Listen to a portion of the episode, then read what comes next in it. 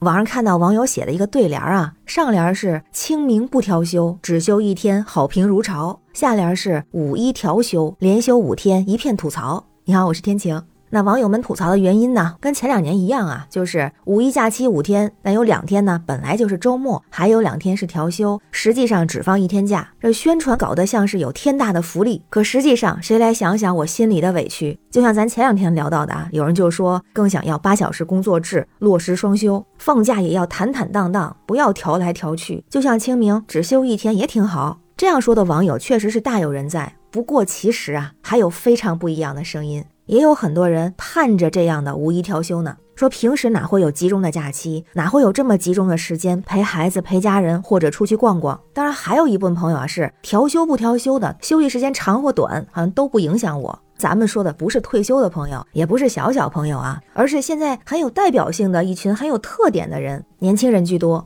咱先看个新闻啊，最近啊有一个宁波的小伙火了，引起了网友的围观和热议，因为他用了自己一天休息日的时间，去到武汉狂刷了当地的七大景点儿，而转天还准时上班，被网友们称为神操作。那就这短短一天休息的时间，他要从宁波赶到武汉九百公里的距离，还要精准打卡，怎么做到的呢？他这路线是这样的。头一天晚上二十点五十七分，上了一趟性价比最高的从宁波到武昌站的绿皮火车，买了个硬座。上车之后就呼呼大睡，一觉醒来，第二天早上七点五十二分到站，第一站杀到美术馆，然后十点半、十一点半、一点零四分、一点五十三分分别打卡了汉口江滩、古德寺、长江大桥、鹦鹉洲长江大桥，中间得空还吃了碗热干面，撸了只土著的猫咪。到下午三点半是他的重头戏，也就是漫步武汉大学，欣赏浪漫樱花。这段时间应该稍长，不知不觉到了返程的时间，天色将晚。不过比较幸运的是啊，他还赶上了黄鹤楼夜晚亮灯的瞬间。他全程用这个视频来记录。等到晚上二十一点十八分的时候，到达火车站，在硬卧上睡了个他所谓的美容觉。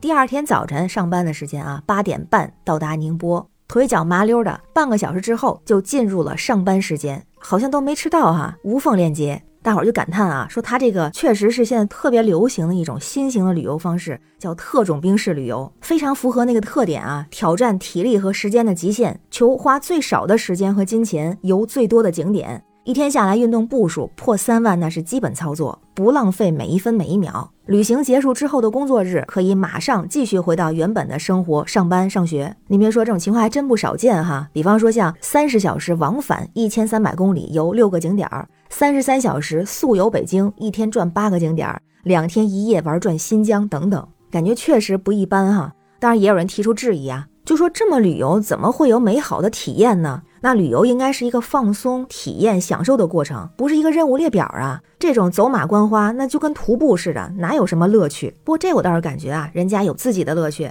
而且有这体力、有这规划，还有行动力，这也是旅游时间管理大师了。像我知道的一些年轻朋友里面就有这样的，他们会用自己平时不多的休息时间去集中打卡景点或者游览。那对于像五一调休这种的态度呢，也比较淡定，而且他们之中挺多人啊，还是挺愿意调休的。当然也分这么两种情况啊，有一种的想法就是，那我平时一天我都可以打卡这么多地方。像这个男子，他打卡了七处，有人说我可以打卡十处，只要路途不是那么远，而且规划的好啊，都可以达成。那如果是假期有个五天集中的时间，那简直就可以上天入地了。还有人举例子啊，说前些天山东不是推了一个三九九高铁环游齐鲁的套票吗？就说购买这个套票的乘客啊，到相关景区游览，可以在五天之内多次预约乘坐国铁济南局管内的几趟高铁环线列车。很多人觉得特别超值啊。当然，也有人觉得这也挺特种兵似的。不过，其实对挺多年轻人来说啊，这时间足够。有人还调侃说，只要把爬泰山放到最后一天，就都能成行。